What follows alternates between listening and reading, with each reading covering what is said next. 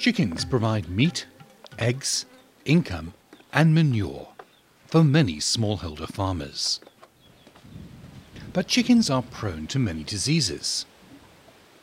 Newcastle disease is the biggest killer of chickens worldwide.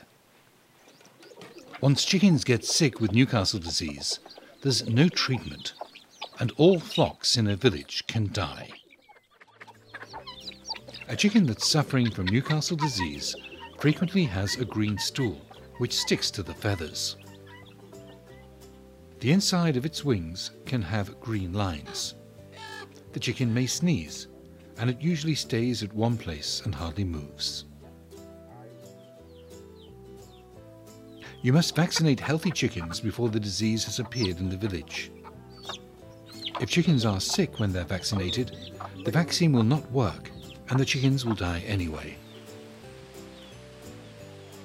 Vaccinate your chickens every four months.